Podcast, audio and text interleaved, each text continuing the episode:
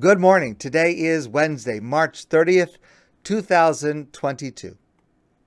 This Shabbos, we at Adath join over a hundred synagogues across the world in the seventh annual Infertility Awareness Shabbos, sponsored and promoted by an amazingly wonderful organization called Yesh Tikva.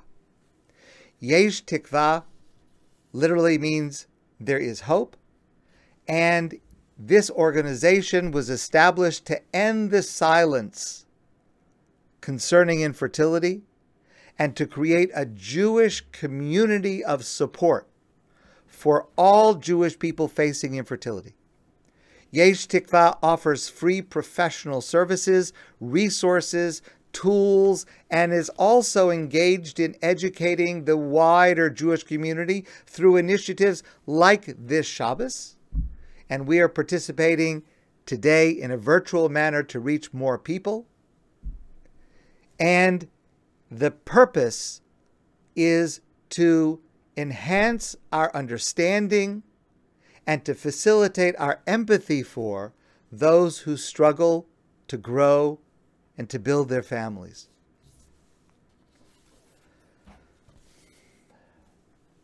There are 613 choices from which God could have chosen as to which is the first mitzvah to list in the Torah. And God's choice is the mitzvah Peru Uravu, which we usually translate to be fruitful and multiply, the mitzvah to have children. That's the mitzvah that God chose to place in position number one at the beginning of Bereshit, the beginning of the Torah. Our rabbis tell us that God will ask each of us at the end of our lives, Asakta Bapiria Varivya? Now that's a strange wording because it means were you involved in being fruitful and multiplying? The Maharsha, one of the classic commentators to the Talmud, adds the following sharp comment. Lo amar kiyamta pruvu. God does not ask us, did you fulfill the mitzvah of having children? Ella asakta, but rather, were you involved in that mitzvah? Dahainu, which means, listen as the Maharsha defines what the mitzvah is to have children. Dahainu, lahasi yasam viasoma. Did you arrange for the marriage of a couple when they could not afford it themselves? That's the mitzvah. Because the mitzvah pruruvu is much wider than just physically giving birth to children because not everyone is able to succeed at biologically having children. So there are multiple paths to fulfill this mitzvah. One path is to marry and biologically have children. Another path is to adopt children. Another path is to teach and mentor and influence the children of others. That is also a fulfillment of the mitzvah pruruvu.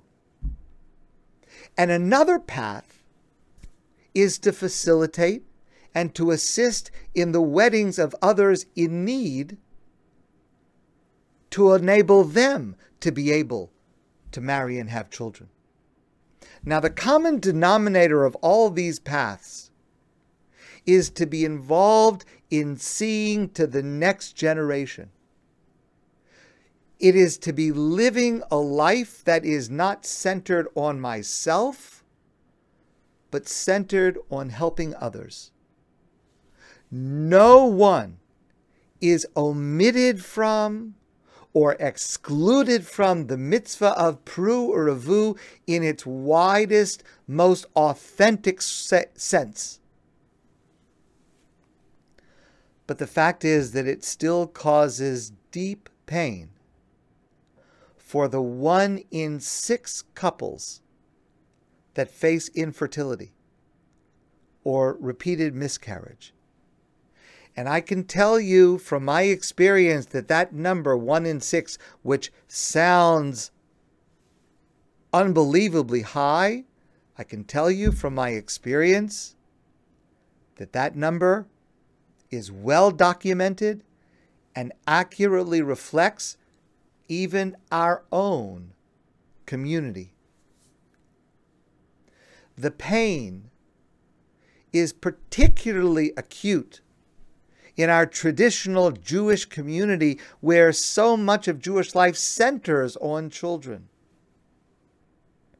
Pesach, Passover, the Seder in particular, can be so deeply painful for couples undergoing infertility, with the Seder's emphasis on children and having children ask questions and to be the highlight of the Seder and to receive gifts and to have everyone so proud of their own children, while perhaps one couple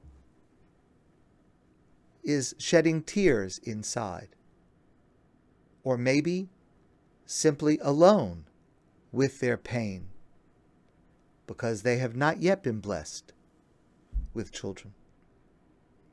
Couples going through infertility experience bewildering medical issues. Often they experience overwhelming financial pressures because the cost of treatments can reach the tens of thousands of dollars very, very quickly. And there is the shattering emotional heartache from repeated false hope, repeated attempts that are not successful, and from the constant feelings of loss and helplessness. Alison Bradow is a psychologist who works with those going through infertility, and she wrote People aff- affected by infertility must adjust to a major shift in life expectations while being exposed to constant reminders of their condition through questions from family members, medical treatments, or interactions with pregnant women. And when they come to shul, they may feel isolated and self conscious and tragically distanced from God, who is not responding to their tearful prayers.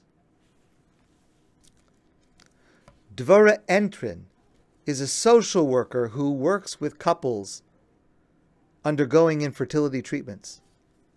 And she writes that couples experiencing infertility must find time for self compassion. We are so hard on ourselves. We use the language of failure, she writes. Failed cycle, ovarian fail, internalizing this message of failure as if we have control over these medical issues, which we don't. Too many women and men further internalize that message with disgust or hatred toward their bodies.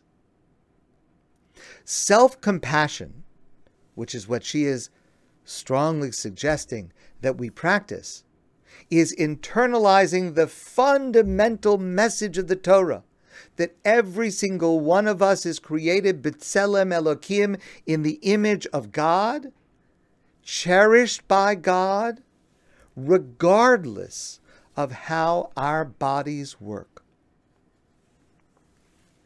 As a community, we need to be more sensitive and more careful to properly support and not, God forbid, unintentionally cause more pain. Part of that challenge is that no two people suffer or react identically to similar situations. So, any guidelines or advice on what to say or do or what not to say or not to do needs a caveat that consequences and responses will vary from person to person. But in general, Dr. Talia Hinkin writes If someone is or may be experiencing infertility, it is wise to take their lead regarding if or how much they want to share or discuss. Don't bring it up with someone unless you know that they want to discuss it with you.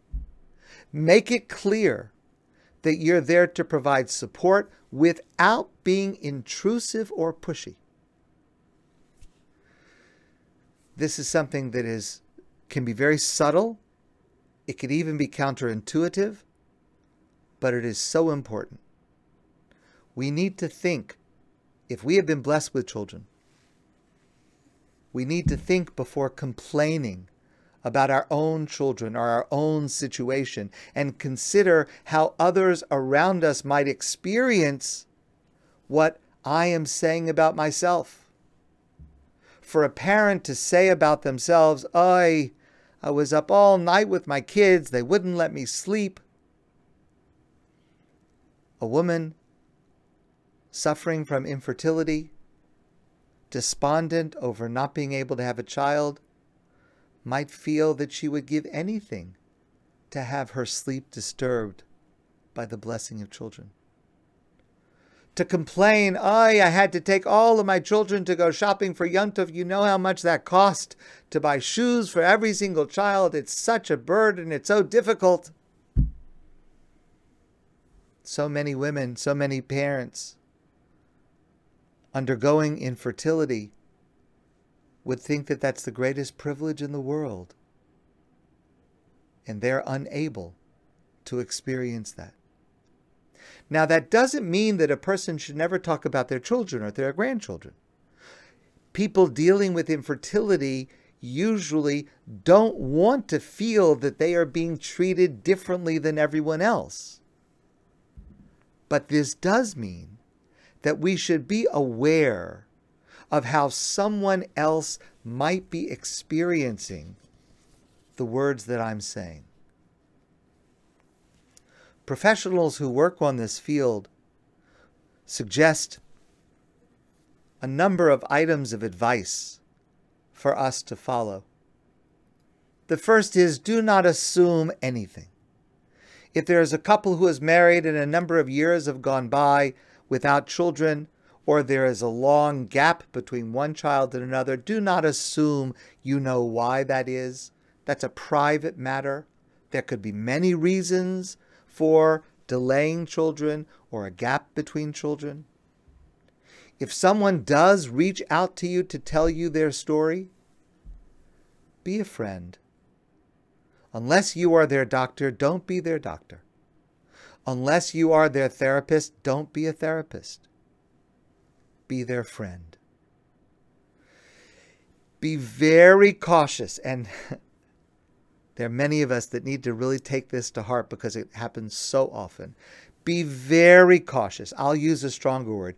Don't offer medical advice or suggestions or advice on increasing the chances of conceiving unless you are specifically asked or unless you have a specific professional expertise in this matter.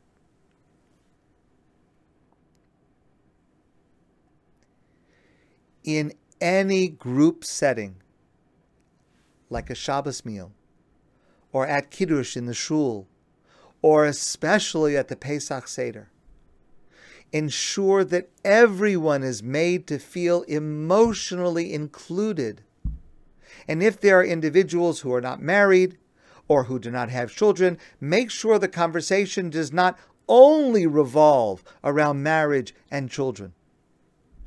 Try to engage in conversations in which everyone can be an active participant.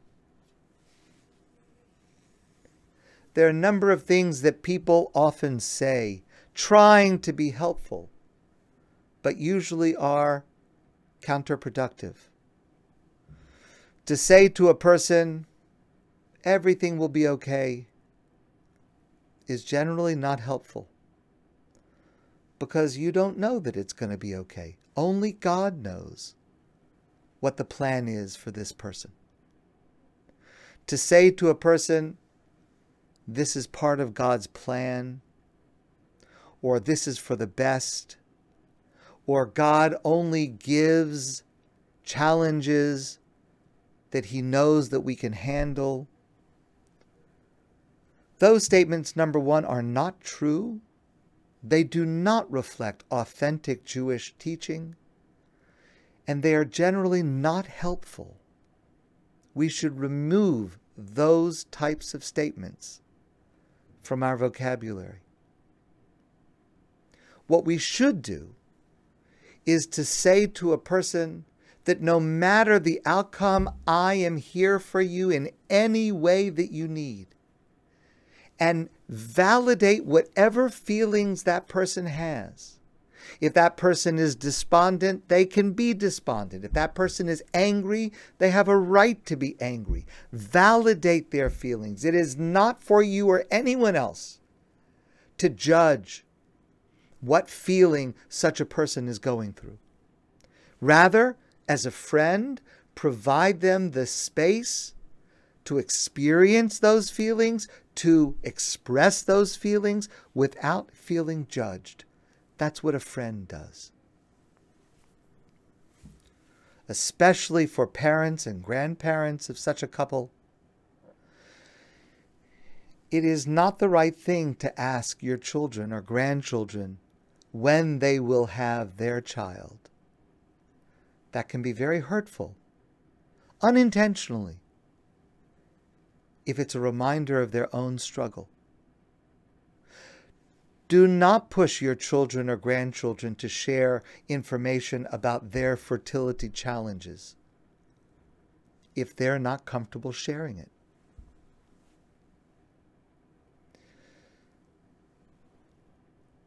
And most of all, a call or a text message every so often just to say hello, I'm thinking of you, can go a long way in making someone realize that you care and that they're not alone.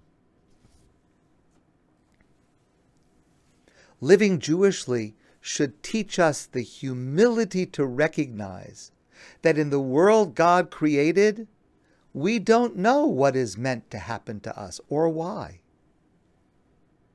But we are meant to help each other in what we say and do and what we don't say and don't do as we traverse where life takes us.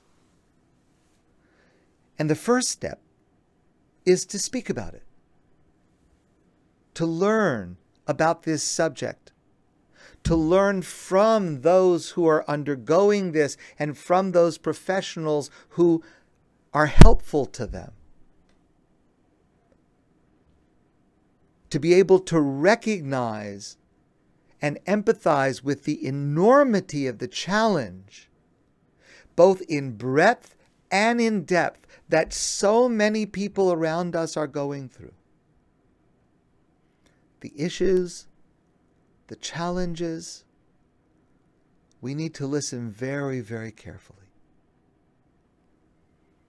And we also need to offer our prayers. May the prayers of every one of us be answered by God who gives life.